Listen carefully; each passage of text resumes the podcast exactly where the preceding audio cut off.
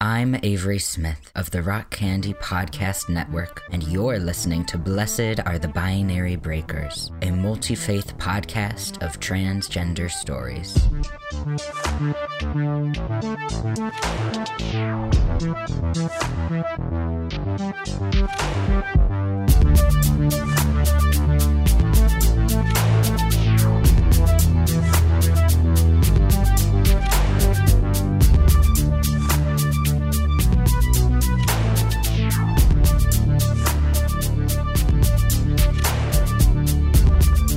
Hey y'all, since it's the Halloween month, do you want to hear something spooky?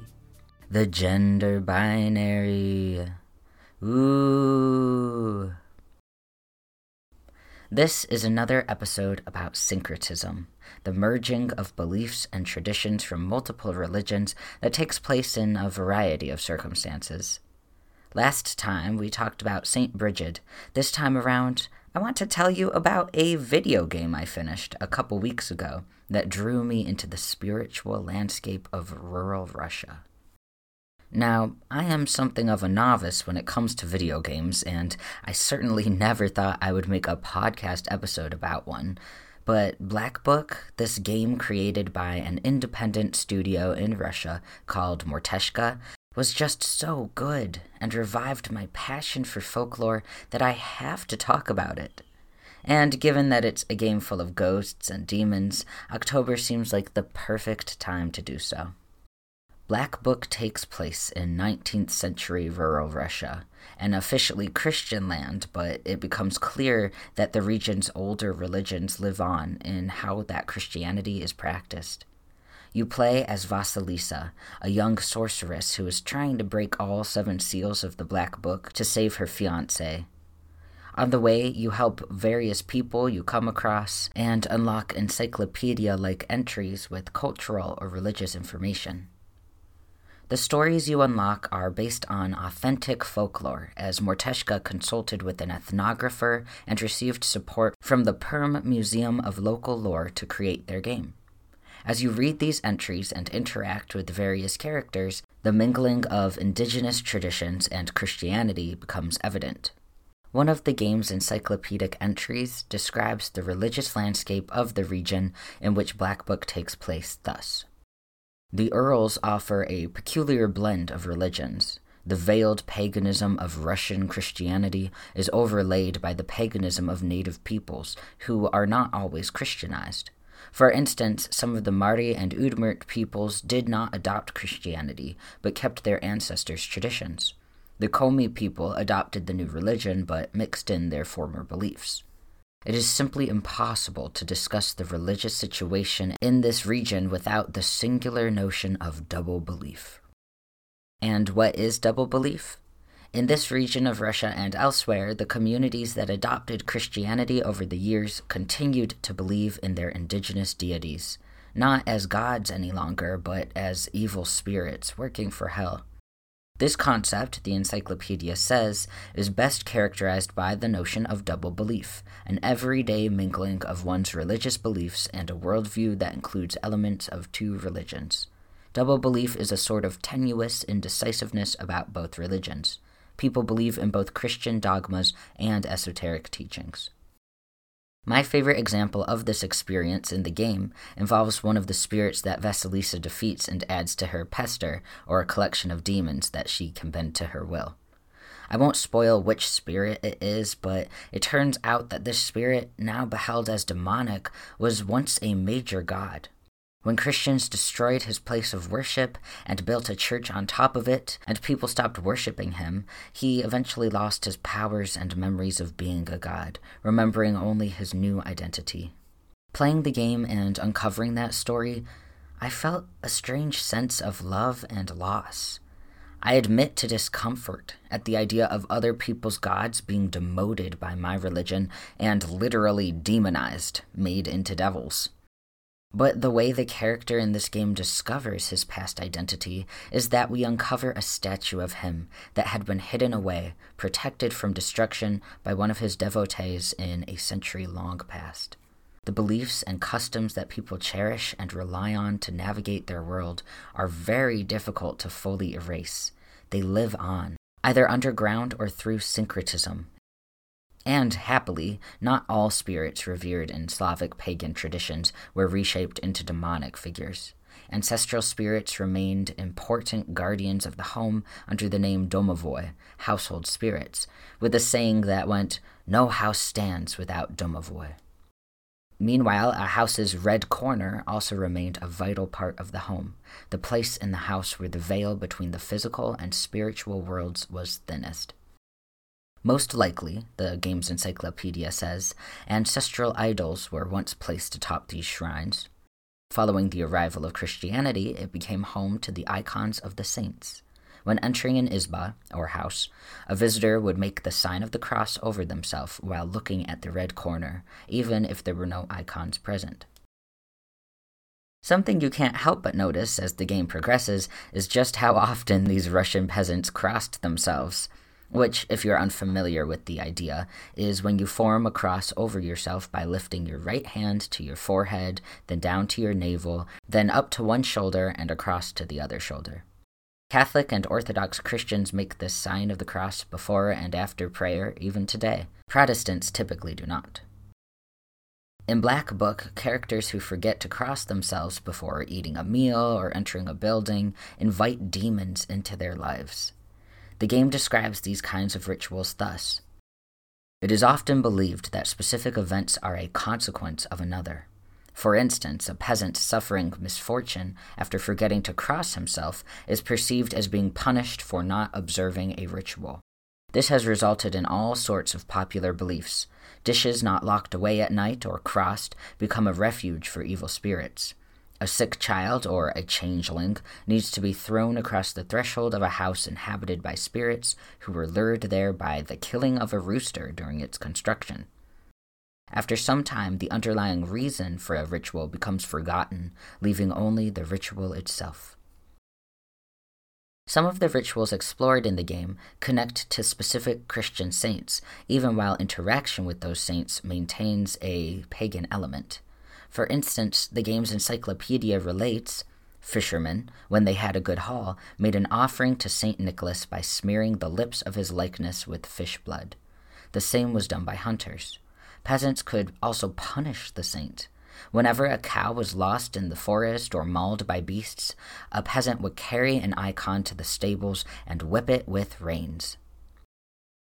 When I read that, the Catholic in me cringed at the idea of whipping an icon, an image of a saint created with care as an act of devotion. But I also love what the act says about how these people viewed saints not merely as powerful figures far off in heaven, but as people with whom they had real relationships. They viewed saints as members of their community, with responsibilities like any other member would have. Here's how Jesus' mother Mary was typically viewed, for example. Among the peasantry, the cult of the Virgin Mary was different from how the church depicts her. She was more down to earth and made her presence known in everyday activities. She is more sympathetic and acts as a helper in difficult situations, a protector against evil spirits, and an intercessor in heaven. And then there was St. John the Baptist, or Ivan as he's known in Russian. As with Brigid's feast day in the last episode, Russian holidays offer a keen glimpse into the merging of Slavic, pagan, and Christian beliefs. As the game's encyclopedia entry titled Pagan Holidays explains, almost all Russian calendar holidays overlap with traditional pagan holidays. The holiday we get to experience within the game's storyline is Kupala Night. Kupala comes from the Russian word for baptismal font, kupol. It's the feast day of John the Baptist. The game's encyclopedia describes Kupala Night, also called Ivan Kupala, as a Christian variant of a pagan rite that took place on the summer solstice of June 24th. The Orthodox variant is meant to coincide with John the Baptist's birthday, but the holiday has stayed pagan in essence. On the morning of Ivan, people prepared a whole grain porridge, kutia. They did so on all the other transition cycle holidays, on days that opened the borders between worlds. On the night of Ivan, young people leapt over burning fires in order to cleanse themselves. Girls weaved wreaths of grass and flowers. The wreath played an important role. It was used to see evil spirits, to become godparents, or sworn siblings if it was exchanged as a sign of eternal friendship. Wreaths were naturally used in divination. In northern Russian traditions, girls sent the wreaths downriver from a bridge with a burning candle attached. If the wreath veered to the opposite shore, her future husband would be from another village. If it veered to the same shore, her husband would be from the home village. If the wreath sank, it meant imminent death. Swimming naked in a river was also an ancient tradition. Cleansing could be performed with fire, water, or earth, three out of the four elements. On this day, rural roads were plowed so that matchmakers would arrive sooner, or a furrow was made in front of a young man's house to compel him to propose sooner. In this world where saints and demons alike had real influence over the physical realm and carried the imprints of other religions in their core, where do witches like our playable character, Vasilisa, come in? Throughout the game, Vasilisa is referred to not only as a sorceress, but also as a knower. What makes her powerful is the special knowledge she possesses. She knows all about spirits and how to defend against or take control of their influence, and she also knows a lot about herbs and how to use them in medicine. Within the game, sorcerers are believed to have given their soul over to the devil in order to acquire the knowledge and power they wield. This naturally causes peasants to view Vasilisa and her fellow magic users with suspicion and fear, even when they seek out her help.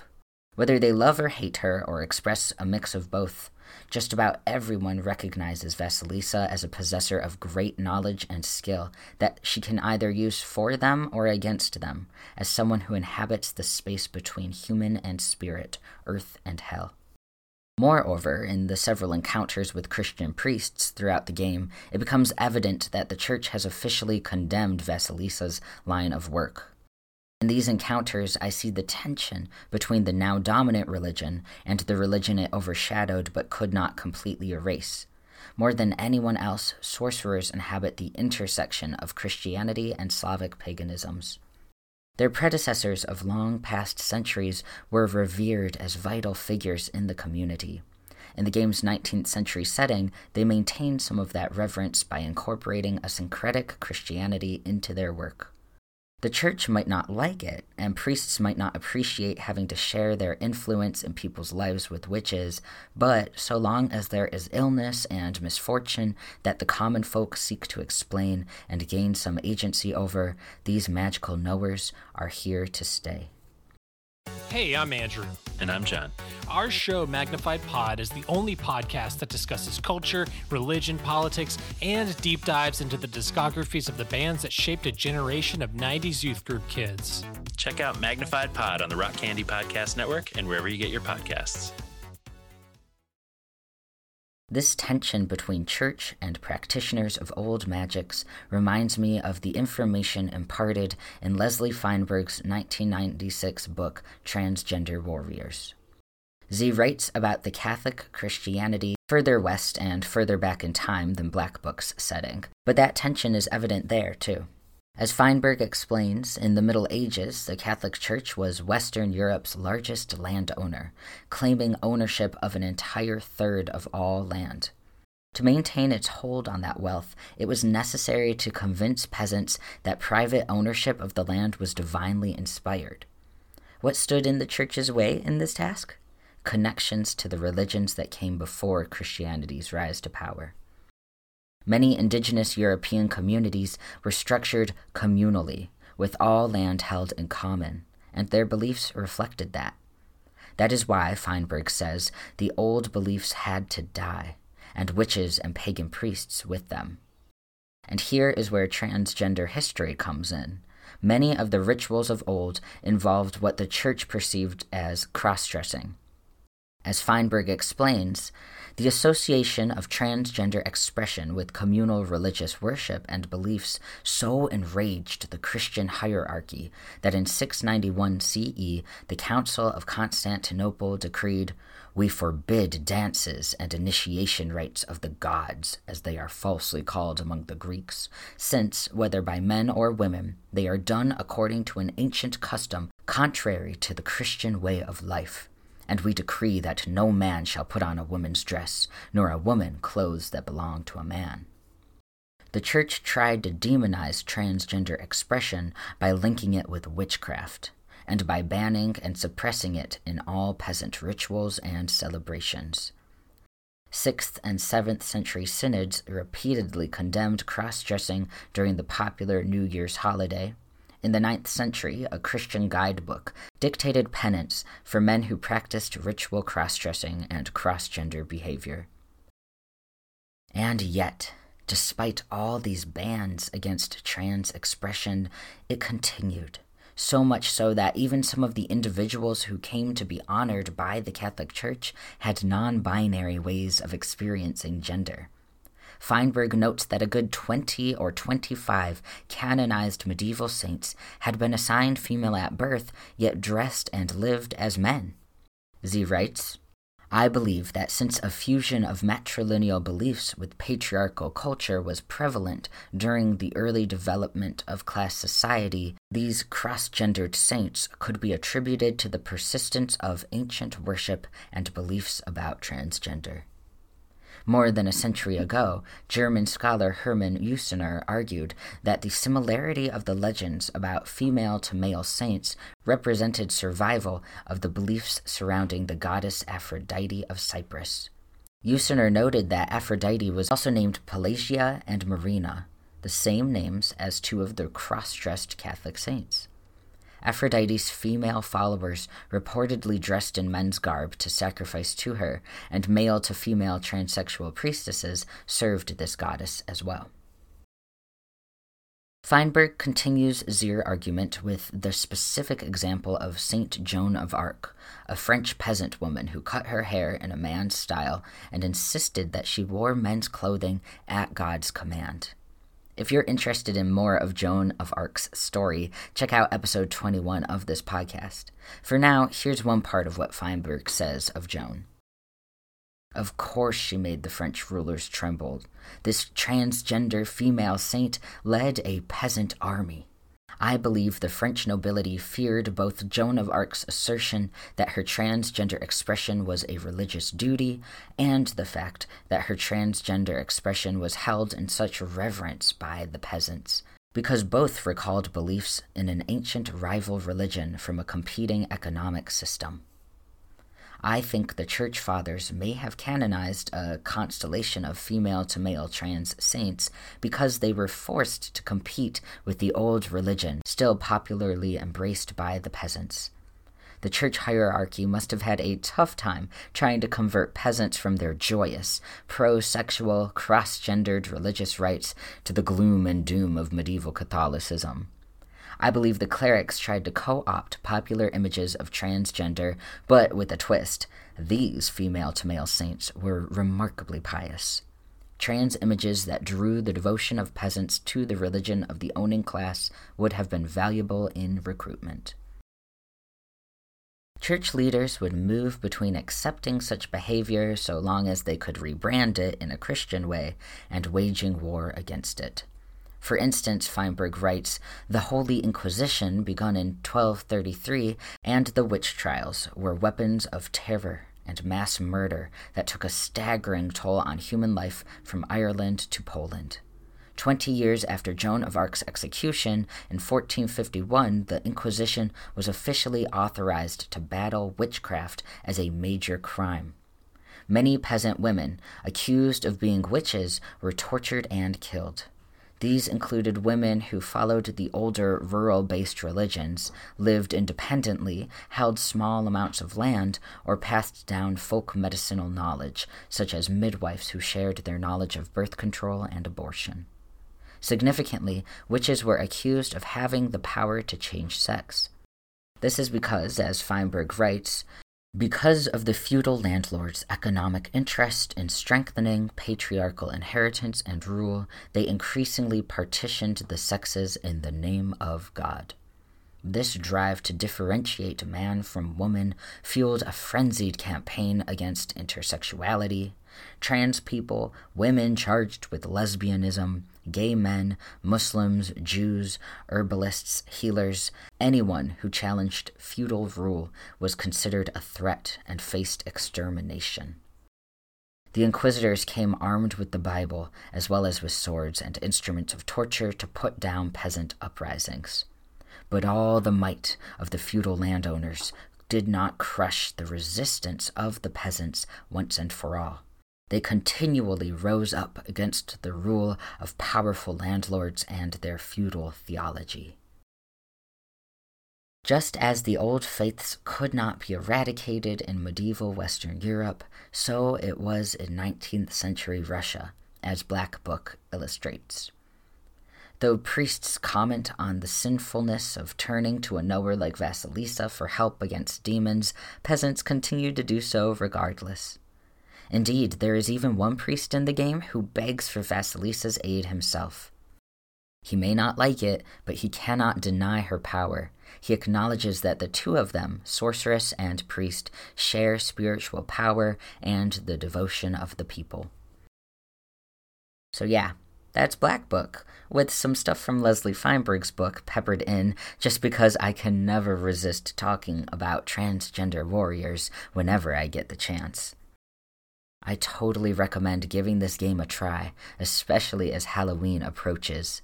It's available on Steam to download to Mac or PC. It's on the Nintendo Switch, PlayStation 4, and Xbox One, and it's going for 25 US dollars right now.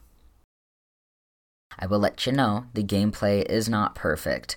Black Book was put together by a team of just five people after all, but the storyline and folklore make it absolutely worthwhile. And if you're like me and not particularly good at video games, there's an extra easy mode that I switched to about halfway through so that I could stop spending a million years on duels that were supposed to be simple. Or if you don't feel like paying for it and playing it yourself, you can watch playthroughs of Black Book on YouTube. One extra cool thing about the game is that there are alternate endings depending on how you choose to play Vasilisa. Do you lean into the people's fear of knowers and make Vasilisa occasionally intimidate or curse them? Or do you defy that view of sorcerers and have her refuse to curse anyone or set demons upon them? Either way, it's a really fun game and perfect for the Halloween season. On the topic of Halloween, if you haven't already listened to my episode all about Halloween's syncretic and queer origins, you should check it out. It's episode 29, titled Halloween is a Queer Thing From Celtic Peasants to LGBT Communities in the U.S. There's more stuff in there about the tension between the Catholic Church and prevailing beliefs among the peasantry, if that's something you want to hear more about. That's it for now. Stay tuned for another episode that I'm hoping to post at the end of October, all about the power of names. In the meantime, Go break some binaries and be a blessing to the world with your life.